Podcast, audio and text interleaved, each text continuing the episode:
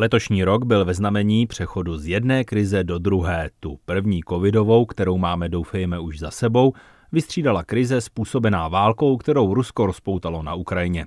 Způsobilo tak energetickou krizi a zásadní zdražení všeho možného. To vše v době, kdy máme projít evolucí ve výkonnější ekonomiku a společnost připravenou na nový standard kvality práce, života a vlastně všeho.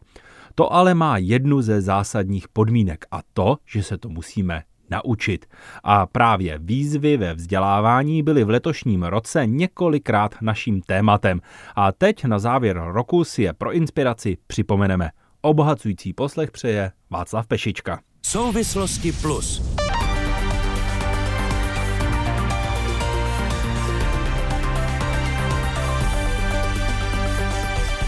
To zásadní vzdělávání samozřejmě probíhá ve škole. A také české školství by se mělo zreformovat podle strategie vzdělávací politiky České republiky do roku 2030. Tu na ministerstvu školství připravili za minulé vlády pod vedením ministra Roberta Plagy. Ten na ministerstvu ještě chvíli překvapivě vydržel i za vlády nové jako náměstek. Od září ale už působí jako předseda Rady Národního akreditačního úřadu pro vysoké školství. Na otázku, kde má české školství hledat inspirace, kterou jsem položil také dalším hostům, sociologu Tomáši Kosteleckému, ekonomovi Danielu Minichovi a Daliboru Kačmářovi z technologické společnosti Microsoft, mi Robert Plaga řekl následující. Nelze vzít uh, jakýkoliv systém ze světa, transformovat ho přímo eh, do České republiky, ale dá se někde inspirovat. Co se týká třeba středního článku řízení, to vás možná překvapím, ale inspirace Kanadou je velmi dobrá. To znamená ta podpora těm školám z té větší blízky než z centra, tak eh, nejsou to jenom skandinávské země, které se očekává, že každý řekne, ale je to třeba i Kanada.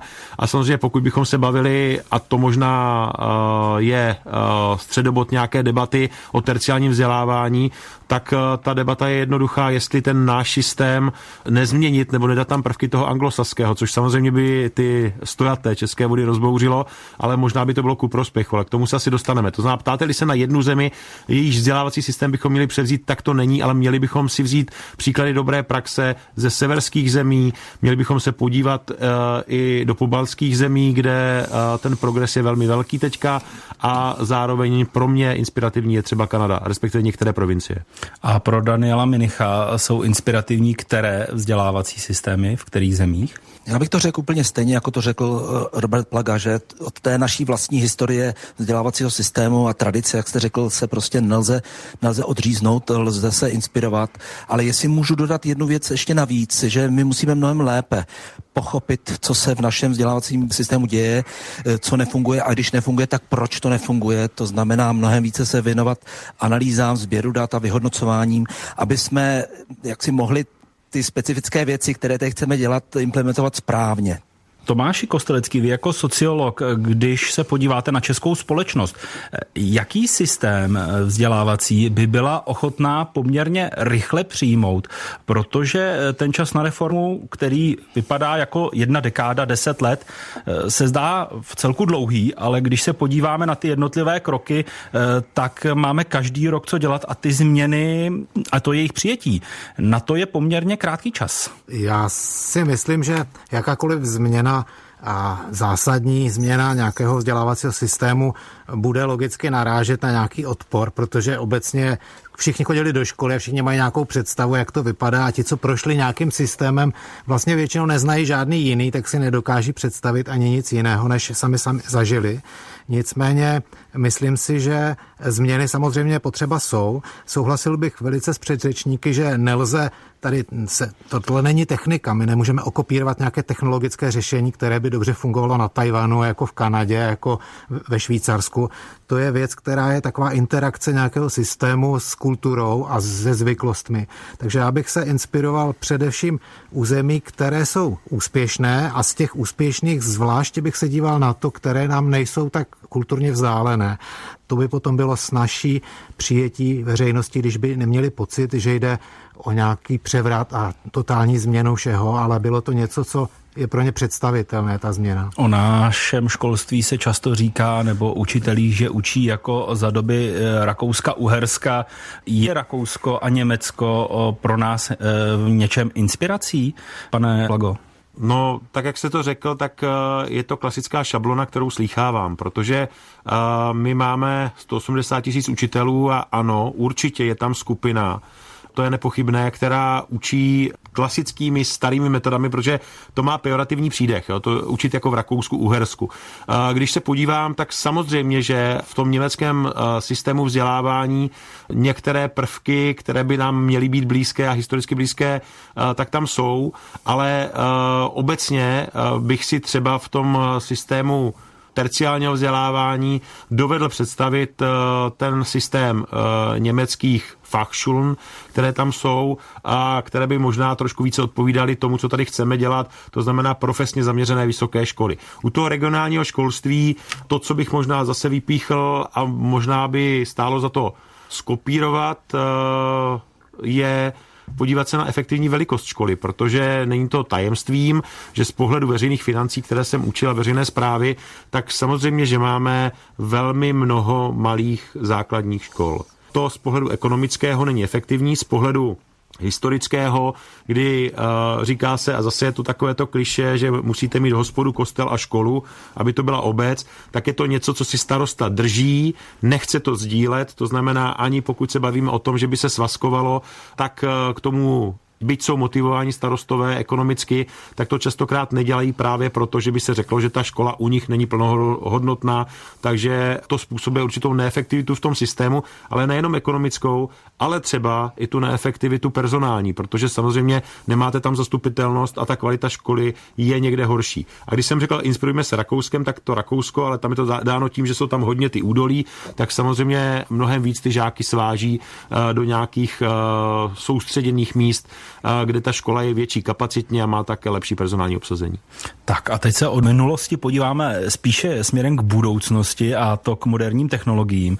Eh, Dalibore Kačmáři, když eh, u vás také položím otázku, eh, které vzdělávací systémy by byly pro Česko vhodné, tak ji zároveň doplním tím, jak moc vlastně ty technologie a výuka pomocí technologií tak jak moc vlastně tyto rozdíly mezi jednotlivými regiony, jednotlivými zeměmi, jednotlivými systémy stírá. Protože eh, když mluvíme o eh, nových dovednostech pro budoucnost, tak eh, často slýcháme, školy musí naučit takzvané soft skills, měkké dovednosti a zaměstnavatel si potom už naučí tu konkrétní dovednost toho zaměstnance sám. Jak moc tedy ty technologie dokáží ty rozdíly setřít? Souhlasil bych s předřečníky, kteří určitě mají daleko dlouhé zkušenosti s vzdělávacími systémy. A myslím si, že kombinace celé řady systémů asi e, bude ta cesta. My je vidíme dneska, ať je to ten tradiční systém, nebo jsou to rostoucí Montessori nebo Waldorfské školy, které prostě dovedou obsloužit jistý typ žáků s potřebami, kde ten vzdělávací systém je pro ně vhodnější. Co je ale důležité říci, a tím, tím se dostávám k té vaší hlavní otázce, je, ten obsah a případně forma, jakou se eh, ten vzdělávací obsah eh, ke studentům od učitelů dostává. A tady bych řekl, je ta výzva stejně, bych řekl, komplexní a, a důležitá jako u toho formátu, protože ty znalosti, které dneska vyžadujeme od budoucích zaměstnanců, ale i těch aktuálních, se výrazně změní dynamicky se mění trh práce, přibývají prostě požadavky na různé technologie, které se eh, nezměrnou rychlostí inovují a ty požadavky se musí promítnout do toho vzdělávacího obsahu. Eh, samozřejmě technologie mohou v téhle té cestě pomoci, eh, pokud budou správně využívány a krize nám ukázala jednak možnosti, ale zároveň i slabiny při nevhodném nebo špatném využití technologií. Eh, možná závěrem k téhle z té první otázce, technologie mohou pomoci i eh, spolupráci a doručení znalostí a obsahu právě do těch míst, kde dostupnost školství eh, je horší, případně tam, kde není ta zastupitelnost pedagogů a promocí digitálních technologií je možné dostat právě obsah i k žákům, kteří mohou být vzdáleny desítky nebo stovky kilometrů. Když se podíváme na eh, vzdělávací systém nebo na lidi, které vzdělávací systém dokáže vyprodukovat, zaměstnance, očima eh, přední technologické firmy, tak v čem vlastně zaostáváme, co se těch získaných znalostí a dovedností týče? Eh, co učíme tak špatně nebo co neučíme vůbec nedostatečně? Ten nedostatek, který dneska vnímáme, je dán tím, že IT technologie, které máme všude kolem sebe, se dostávají už do oblastí, které původně digitalizované nebyly. Řada oborů se dneska digitalizuje od samozřejmě lékařství až, až po třeba topenářství. Eh, tohle je můj současný příklad z eh, mé osobní zkušenosti, kdy eh, jsem měnil v domě kotel a ten je plně digitální a instalatér v podstatě musel zvládat řadu jiných dovedností, než tomu bylo třeba před nějakou desítkou let. To znamená, ty znalosti, které budeme potřebovat, a to nejenom k výkonu svého povolání, ale ke svému běžnému životu. Eh, budou více protkány eh, tou digitální agendou. A eh, my to dneska vidíme i třeba v programovém prohlášení vlády.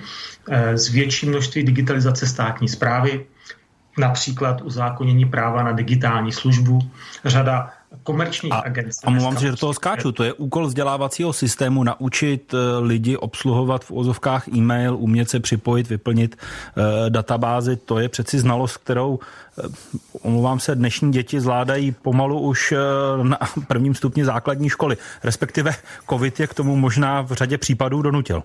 Máte pravdu v tom, že historicky IT výuka byla spojená s výukou kancelářských systémů, v podstatě psaní na počítači a počítání v Excelu.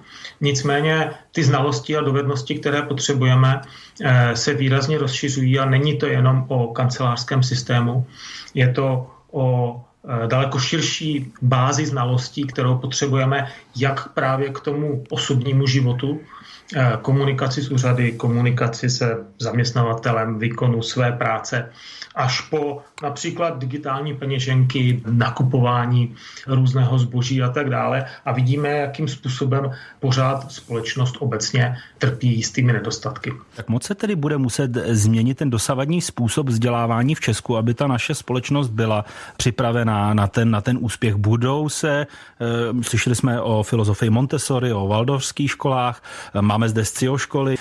Budou se tedy eh, české školy, ty klasické, více blížit eh, těmto směrům a jejich prvky více začlenovat? Nebo v čem bude ta změna? Když se bavíte o různých typech škol, eh, tak to jsou přístupy, to je forma. Eh, my se musíme podívat, a také jsme se na to podívali, a je to ten první pilíř, ta první strategická linie, strategie 2030+, plus, a to je obsah vzdělávání. A ono je to, až bych řekl, chvilkami komické, jak každá ta vlivová skupina vám řekne, že zrovna ta její část je podhodnocená v těch rámcových vzdělávacích programech, takže když byly pokusy o revizi, takzvanou revizi rámcových vzdělávacích programů, tedy toho rámce, ve kterém se pohybují školy, ať jsou Montessori nebo klasické, tak eh, vždycky to skončilo tím, že každá skupina přinesla ještě více toho, co by se mělo učit a co je vlastně naprosto nezbytné pro to, aby ti žáci uspěli v tom měnícím se světě. Ale já to zkusím zobecnit. Eh, my musíme eh, dostat do rodičů úplně jiné paradigma. Ale i do firem samozřejmě. To standardní paradigma je, že tady vytváříme pracovníky pro trh práce. To není pravda.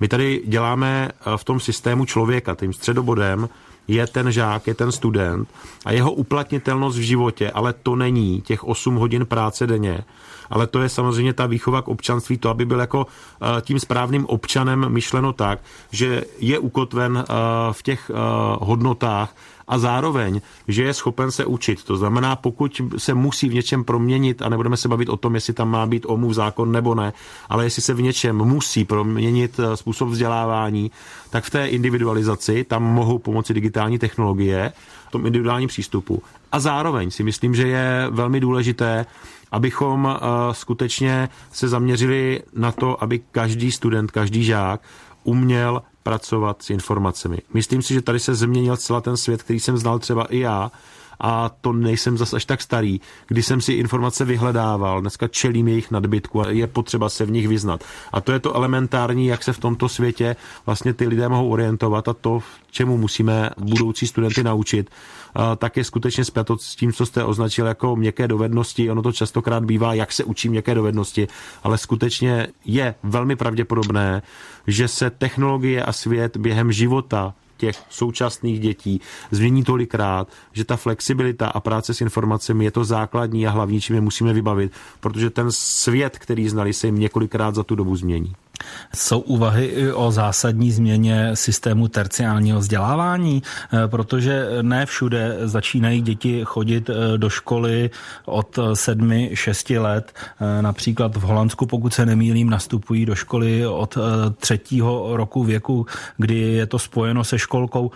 Jsou ty úvahy i takto hluboké, že by opravdu Česko prošlo nějakou zásadní změnou, ne obsahu, ale to, kdy a jak a kdo učí? Nemyslím si, že jsme před něčím takovým, předškolní vzdělávání tady máme samozřejmě. To, že máme mateřské školy, tak to jsou vzdělávací instituce a mají své rámcové vzdělávací programy a skutečně eh, se věnují přípravě těch dětí, ale ve vztahu k jejich aktuální uh, zralosti.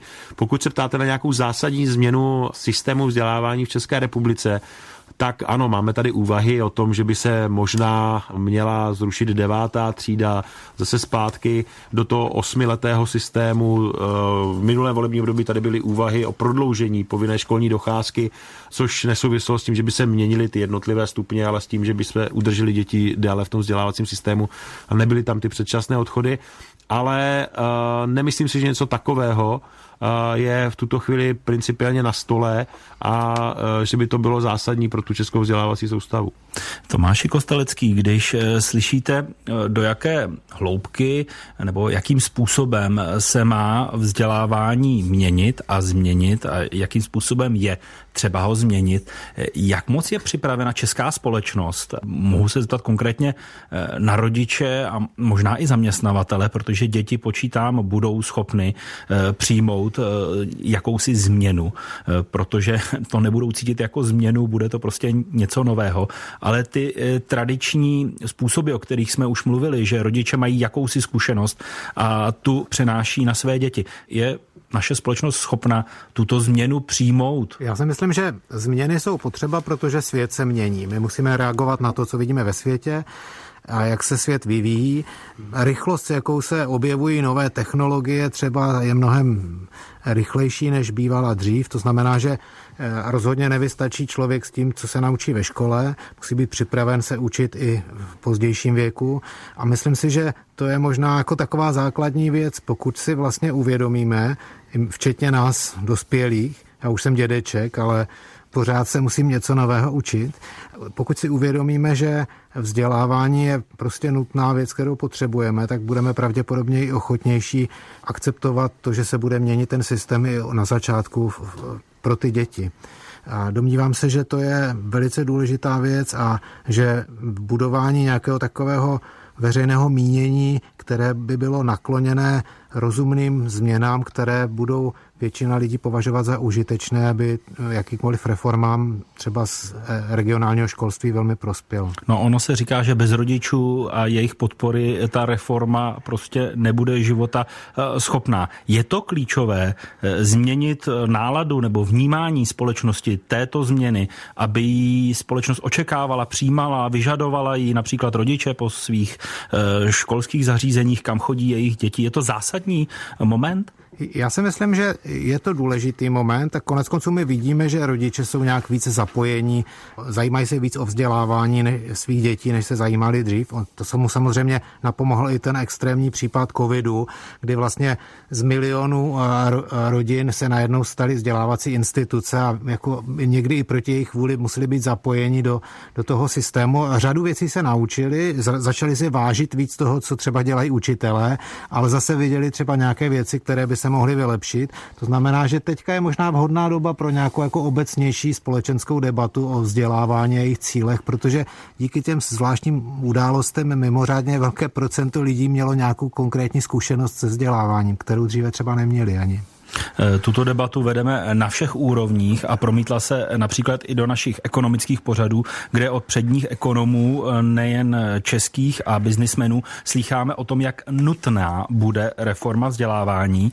Eh, například podle nejcitovanějšího českého ekonoma, profesora Švejnara, zakladatele CERGEI, máme mít ambice jít cestou excelence světové úrovně. Jsme země, která není bohatá na nerostné bohatství, čili lidský kapitál, mozky a schopnosti lidí je to, čím se můžeme posunout dopředu. Tak jako například se posunula Korea z nevyvinuté země na vyvinutou zemi. Musíme dát důraz na excelenci. Dělat toto všechno, ale dělat to na té úplně nejvyšší, nejlepší úrovni. Protože v dnešním světě je to ta excelence, která má velký význam. Je to takový ten model, že vítěz bere všechno nebo skoro všechno. Že se nevyplatí vyplatí být průměrný, takže dělat průměrný výzkum nebo něco takového vlastně nemá velkou hodnotu. Čili dát důraz na tu excelenci a opravdu ty prostředky dát na místa, instituce, které opravdu toto zdůrazňují, ty nejlepší týmy vědecké, nejlepší výzkumné týmy, těm dát prostě prostředky a opravdu je posunout a dát jim ten stimul, aby nám všem pomohli radí ekonom Jan Švejnár.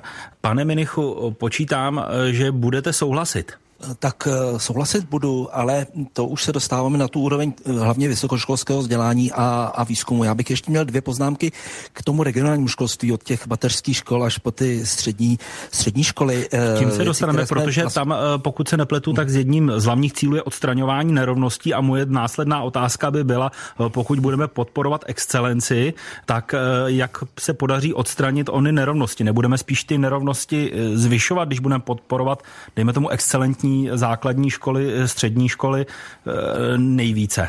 Já se domnívám, že profesor Švěnar měl na mysli především vysoké školství, excelenci na vysokých školách, eh, kde máme nějaký takový hodně široký průměr, ty školy jsou si hodně podobné, všechny chtějí být univerzity, žádná nemá na tu světovou ligu, žádná není extrémně špatná.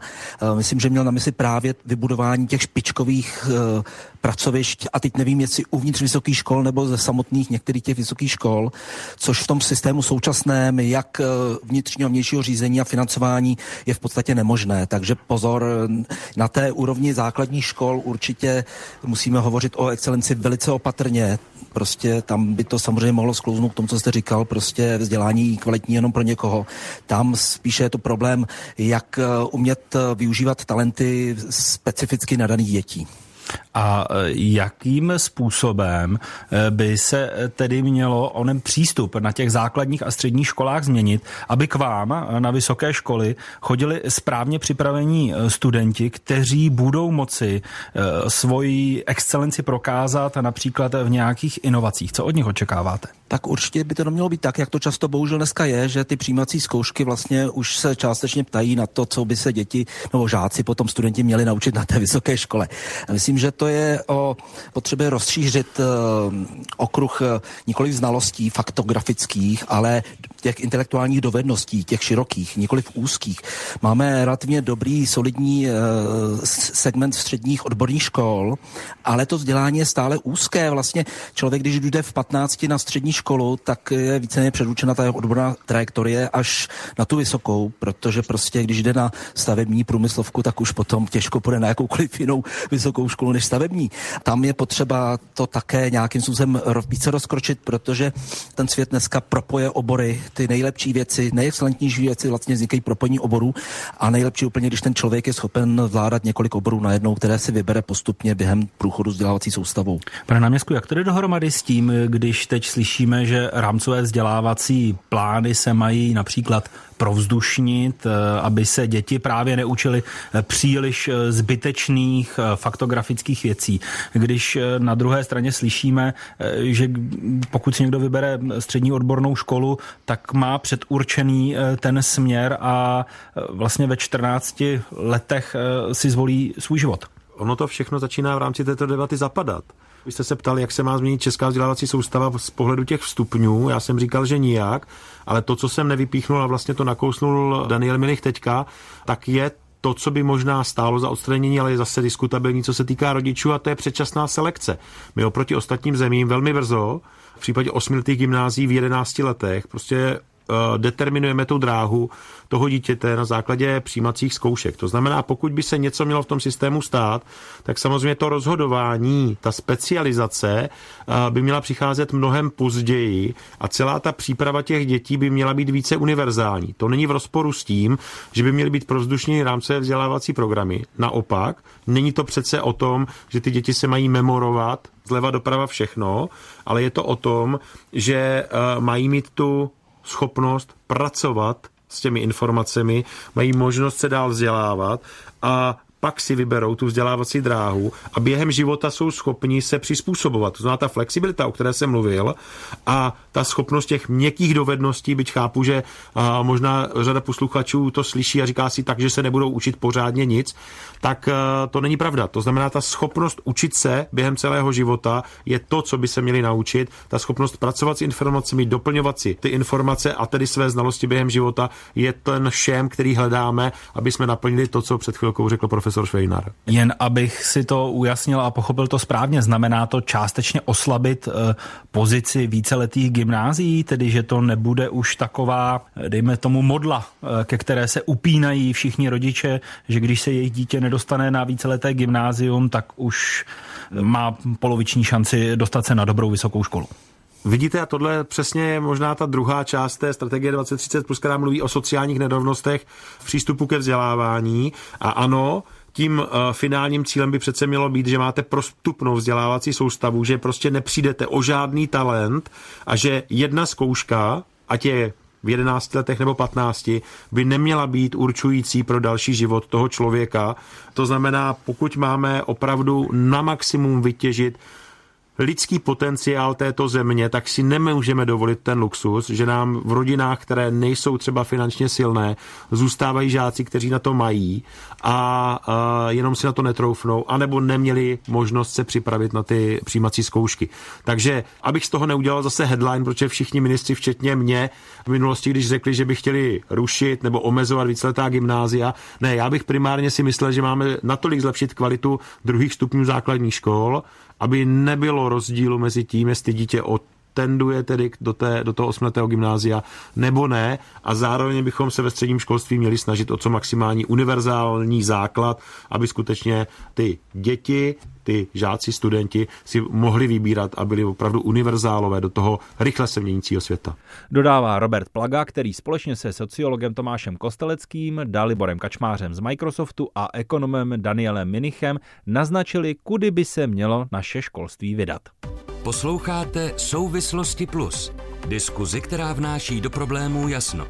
Poslechněte si je také na webu plus.rozhlas.cz aplikaci Můj rozhlas a v dalších podcastových aplikacích. Nemění se ale jen vzdělávání na školách, ale i to, jak pracujeme, tedy odkud pracujeme. Firmy po celém světě si zvykají na nový normál formy práce, který počítá i s prací mimo kanceláře. Takzvaný hybridní model se stal realitou i českého biznisu. To mi potvrdil mimo jiné i Tomáš Ervín Dombrovský ze společnosti LMC, která český trh práce dlouhodobě sleduje a analyzuje. Eh, my jsme si to docela dobře ověřili v jednotlivých lockdownech, zejména v těch tvrdších, kdy z domova pracovalo alespoň část týdne přes 40 zaměstnanců, 41 až 45 úplně v tom prvním lockdownu, kdy vlastně byla ta nejtvrdší omezení a kdy se lidé zároveň hodně báli a firmy se snažili vycházet co nejvíce vstříc právě i tomu režimu vzdálené spolupráce. Za poslední rok, když už nebyla tak naléhavě nutnost, aby se tomu firmy vlastně nedobrovolně přizpůsobovaly, tak se ten podíl zaměstnanců ustálil na 30%.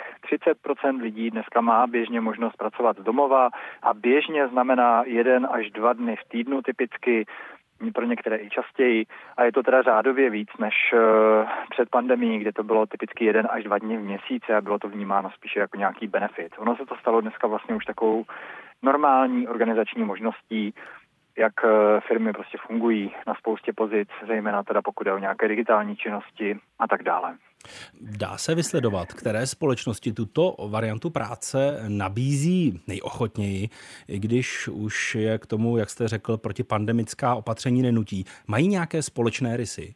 Eh, tak jednoznačně na špici jsou technologické firmy, které to uměly už před pandemí, ty byly hodně napřed, měly proto i uspůsobený způsob řízení, organizace práce, to, jak se domluvají v týmech na tom, co a jak je třeba dělat, eh, měli velkou míru autonomie a flexibility, nejenom teda v možnosti pracovat na dálku, ale i třeba ve vlastním rozvržení práce, v čase nebo to do úkolů, způsobu, jakým lidi postupují při tom výkonu práce. Takže ty jsou jednoznačně napřed, ale dneska se to přelilo opravdu jako napříč všemi typy firm. Finanční sektor se musel extrémně rychle přizpůsobit, obchodní firmy jednoznačně.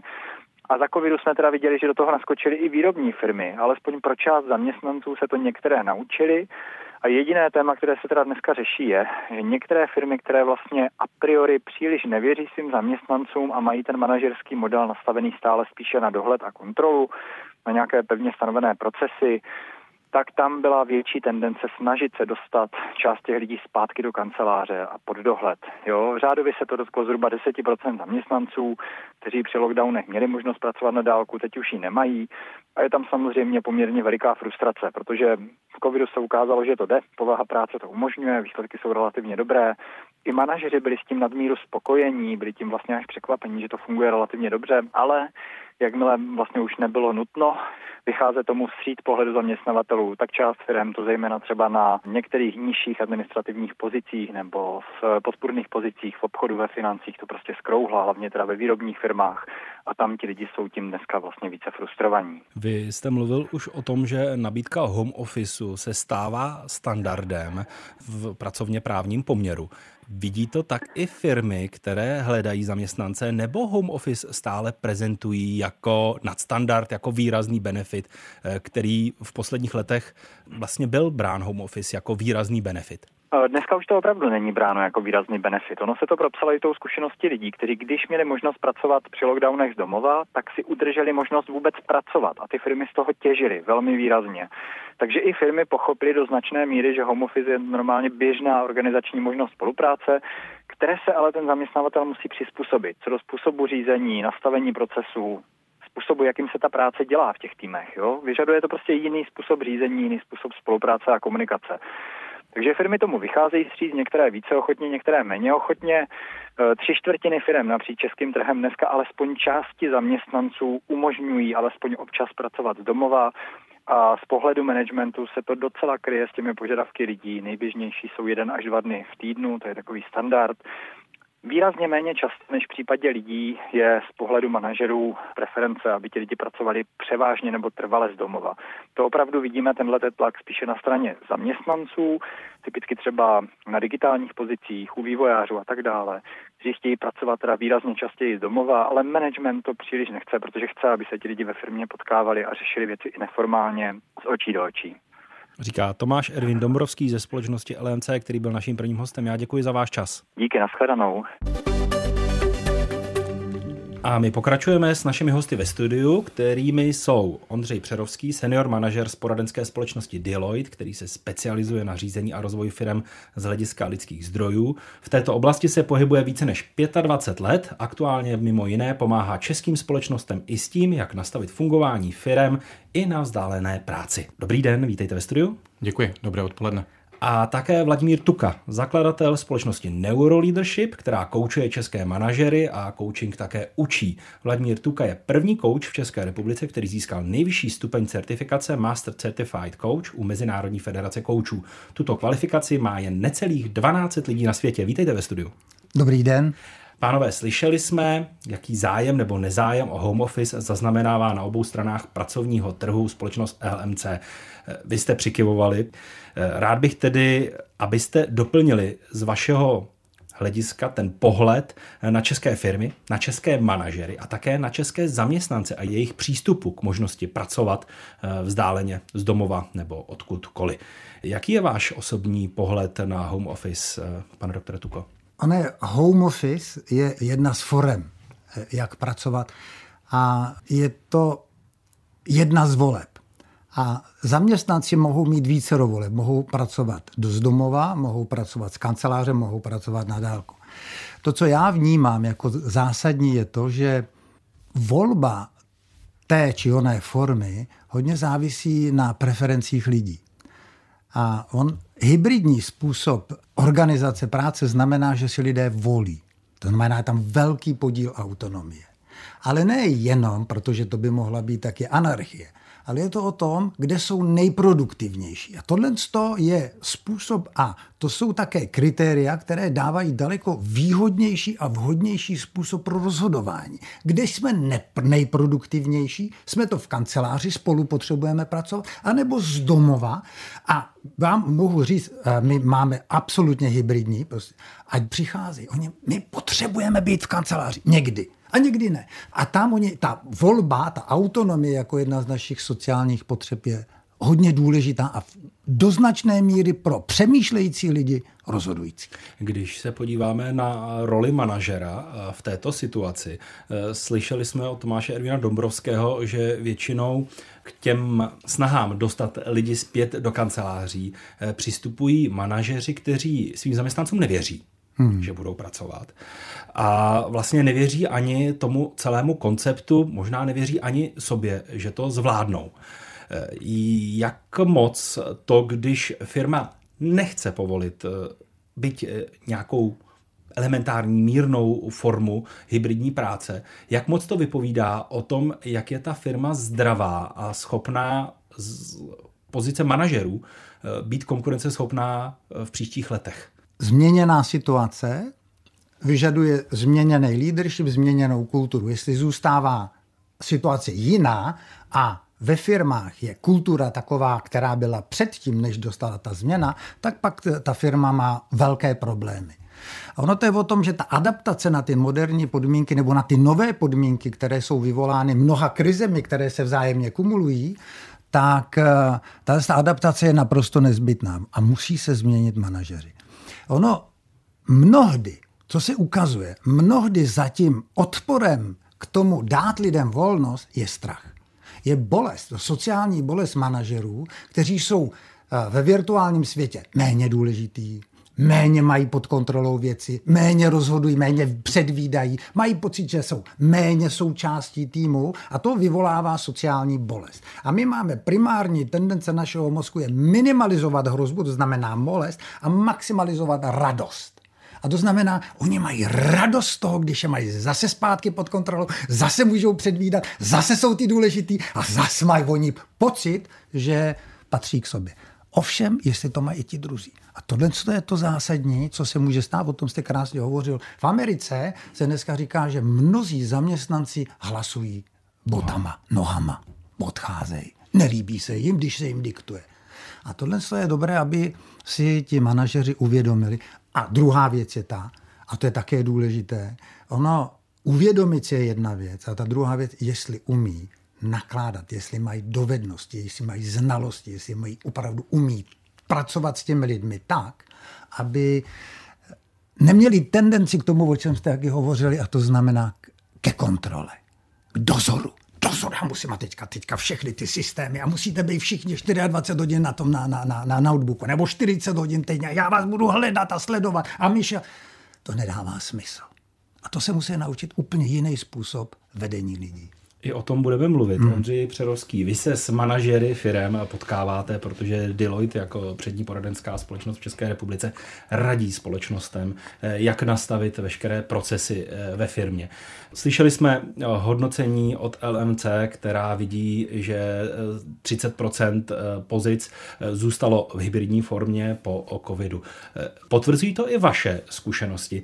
A je to z vašeho pohledu málo, nebo je to tak akorát přiměřeně eh, tomu, co český prostor eh, nabízí. Já si myslím, že tady je to opravdu hrozně moc o těch individuálních pozicích, o individuálních týmech a i individuálním nastavení vlastně té společnosti jako takové. My jsme tady zmiňovali eh, možnost volby. Samozřejmě já mohu volit tím, že od někud odejdu nebo někam přijdu, ale zároveň, pokud v té společnosti jsem a chci tam zůstat, tak je hrozně dobře, pokud já jako zaměstnanec mám tu volbu a mohu se vyjádřit k tomu, jakým způsobem dál bych tam chtěl spolupracovat. Takže jedno z klíčových eh, věcí, které my radíme společnostem, je, podívejte se, vy jste nějakým způsobem fungovali před covidem, během covidu přišla nějakým způsobem revoluce, protože tam jsme všichni byli nucení, kde to jenom trošinku šlo, tak pracovat z domova. A ono se ukázalo, že to funguje. Řada průzkumů, který máme my k dispozici nebo které jsou veřejně k dispozici, tak ukazují, že lidi jednotlivé společnosti se byli schopni velmi rychle adaptovat. Ta produktivita práce neklesla. Produktivita práce většinou neklesla, dokonce i zaměstnanci sami sebe hodnotí tak, že ten výsledek, ta efektivita jejich práce, výstupy jejich práce jako takové, že dokonce v některých situacích se zvýšila nebo minimálně zůstala stejná a pouze opravdu minimální procento eh, je tam poklesu. Takže tam je důležitá ta spolutvorba té budoucnosti jako takové. A tady my radíme společnostem prima. Je důležité, aby vy jako management jste měli nějaký ucelený pohled na to, jak chcete směřovat tu firmu do budoucna. Na druhou stranu by se to nemělo rozhodovat jenom z vašich hlav, ale zeptejte se zaměstnanců. Zeptejte se jich, co chtějí. Takže my jsme teďka... A slyší na to jenom, eh, promiňte, že vám skáču do řeči, slyší na to ta česká vedení, když vezmu eh, to, co zmiňoval pan doktor Tuka, eh, že se bojí, že přijdou o ten vliv, že přijdou o tu kontrolu, kterou jste zmiňoval mm-hmm. nad tím. Jak české firmy, které vás oslovují, jsou připraveny na takto zásadní změnu v práci se zaměstnanci? Ano, oni se bojí to jako dovedu eh, potvrdit a viděli jsme i tendenci, že vlastně po covidu já se jakoby firma vracím do toho modelu, kde jsem byl předtím. Na druhou stranu oni vnímají jednak své zaměstnance, jednak vnímají i pracovní trh, kde jednoznačně to téma standardu nějaké dva až tři dny práce z domova opravdu už není benefitem, ale je to standardním způsobem práce a spolupráce. Takže ten management je do jisté míry tlačen do toho, aby tyto názory slyšel. A myslím si, že potom je důležité, aby nastavil principiální pravidla, jak chci tu společnost dál vést, ale potom to nechat na manažerech jednotlivých týmů, aby si donastavili takové ty takticko-operativní pravidla pro to, jestli teda tady u mě to opravdu bude v pondělí a v pátek, nebo úterý, středa, a nebo jestli vůbec to potřebuju takhle moc svazovat. Protože tam jednoznačně je vidět, že v okamžiku, kdy já ty lidi nemám na očích, tak já se bojím, že ztrácím tu kontrolu a nevím teda, jestli pracují a jestli pracují dobře. Byť si myslím, že to je jakoby nějaká určitá perspektiva jenom toho, že někoho vidím, to ještě neznamená, že pracuje dobře. Já jsem dokonce slyšel teďka v posledních 14 dnech nějaký přístup jedné společnosti, která eh, potřebovala propouštět a ta takhle jela seznam a říkala, hm, kdo jste viděl naposledy Marušku? Hm, já ne, já taky ne. Hm, tak ji můžeme propustit. A jeli tímhle tím způsobem oproti tomu, aby koukali na to, co teda ti jednotliví zaměstnanci, na čem pracují, jaký jsou jejich výsledky. Jak dlouho firmě trvá, než dokáže nastavit správně ten model, koho a kdy nechat ten home officeu, koho motivovat nebo donutit, aby se vrátil do kanceláře plně. Protože to, co jsem dosud slyšel, mi naznačuje to, že jsme v nějaké fázi evoluce mm-hmm. a nyní sami pro sebe jakoby české firmy, česká společnost, čeští zaměstnanci, hledáme ten správný model a jdeme tou cestou, kdy hledáme teprve ten návod, jak eh, aplikovat něco, jako je home office, trvalé do našich životů. Ono to jde vlastně hned a ukázal nám to COVID.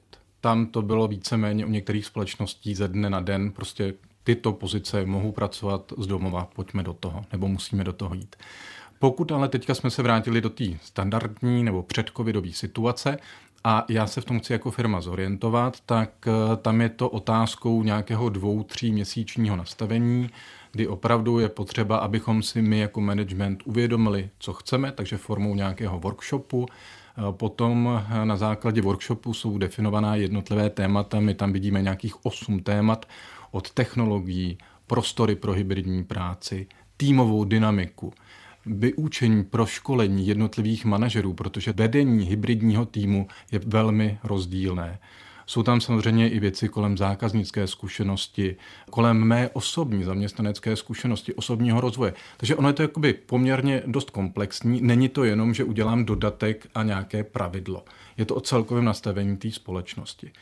A pokud se na tyhle témata zeptám zaměstnanců, tak ten průzkum mohu udělat eh, během 4-6 týdnů, vyhodnotit, dát nějaké doporučení pravidla pak to dát opravdu i do nějakých vnitřních směrnic, ale pak zároveň k tomu udělat ten change management. To je to hrozně důležitý. To vysvětlení, proč to děláme. Je to do jisté míry benefit, ano.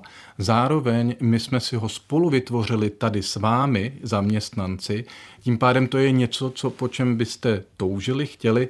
My to podporujeme a vlastně to je obrovská příležitost, kdy já můžu provázat tu zaměstnaneckou zkušenost, spokojenost s cíly firmy. Pane doktore Tuko, jak vy hodnotíte české manažery?